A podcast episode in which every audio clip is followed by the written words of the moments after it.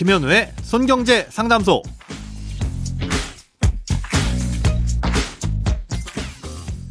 새는 돈 맞고 숨은 돈 찾아드립니다. 손경제 상담소 김현우입니다.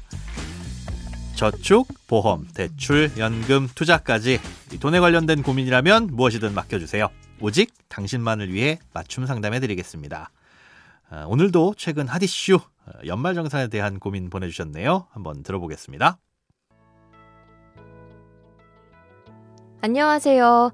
이번에 연말정산을 하면서 자녀 인적공제를 받으려고 보니 자녀의 나이가 20세 이하이면서 소득이 100만 원이 넘지 않아야 한다고 하더라고요.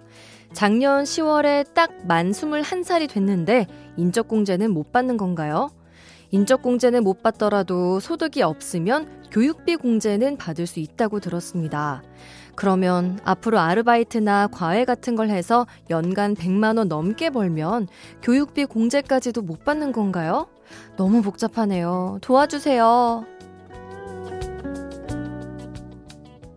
네, 하나하나 풀어보겠습니다. 아, 일단 나이 요건부터요.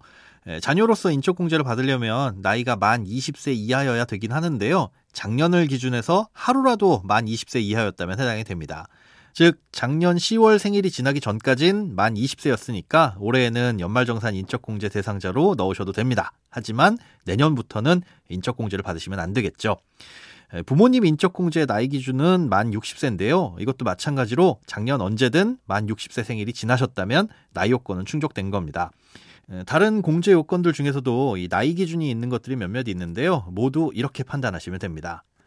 어, 다음으로 인적 공제는 못 받아도 교육비나 신용카드 등 사용액에 대한 공제를 받을 수 있느냐 이런 질문이었는데요.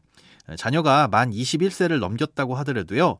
연간 소득 기준에 들어온다면 이 자녀의 대학 등록금은 아빠나 엄마가 교육비 공제를 받을 수 있고요. 이 자녀가 쓴 신용카드나 현금 영수증도 엄마나 아빠가 신용카드 등 사용액에 대한 소득 공제를 받을 수가 있습니다. 헌데 이 요건이 자녀의 연간 소득 금액이 100만 원을 넘지 않아야 한다는 겁니다. 만약 근로소득만 있다면 500만 원을 넘지 않으면 되고요. 자, 그럼 아르바이트나 과외 같은 거 해서 이 소득 기준을 초과하면 공제를 못 받는 것이냐? 네, 못 받습니다. 예, 물론 부모님은 받을 수 없는 대신에 자녀 본인이 공제를 받을 수 있긴 하지만 소득 금액이 워낙 적다 보니까 사실상 공제 효과는 별로 없겠죠. 예, 편의점이나 카페 같은 곳에서 정기적인 출근을 하는 아르바이트는 대부분 근로소득이라서 연간 500만 원이라는 기준이 그나마 좀 여유가 있는데요. 하지만 과외 교습을 통한 소득은 이 사업 소득인데 이런 소득은 연간 100만 원을 넘게 벌어서는 안 된다는 뜻입니다. 물론 소액과에는 뭐 70% 넘게 경비 인정을 받긴 하는데 그래도 연간 350만 원 정도가 마지노선입니다. 어, 그렇다면 과외 소득도 세금 신고를 해야 되냐? 소득세법상 과외나 개인 과외 교습은 현금 영수증 의무 발행 업종입니다. 과외비가 10만 원 이상이라면 학부모님이 원하건 원치 않건 무조건 현금 영수증을 발행해 줘야 되고요. 이러려면 이 사업자 등록도 필수라는 거죠.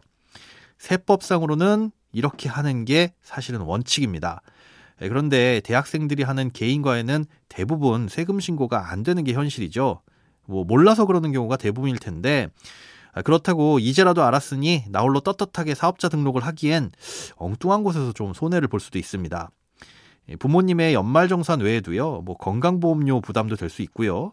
또 다른 예로 요즘에 청년 창업을 지원하는 각종 정부 지원들이 많은데 과거에 사업자 등록을 한 이력이 있으면 이런 것에서 대부분 배제가 됩니다.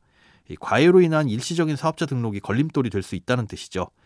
어찌됐건 이 소득으로 잡히지 않았다면 이 부모님이 공제를 받을 수 있기는 합니다. 네, 오늘은 연말정산 시의 자녀 인적공제에 대한 고민이었습니다. 아, 이렇게 크고 작은 돈 걱정은 누구에게든 있죠. 혼자 끙끙 앓지 마시고 imbc.com 손경제상담소 홈페이지로 오셔서 사연 꼭 남겨주세요. 여러분의 통장이 활짝 웃는 그날까지 1대1 맞춤 상담은 계속됩니다. 돈 모으는 습관 송경제상담소 내일도 새는 돈 맞고 숨은 돈 찾아드릴게요.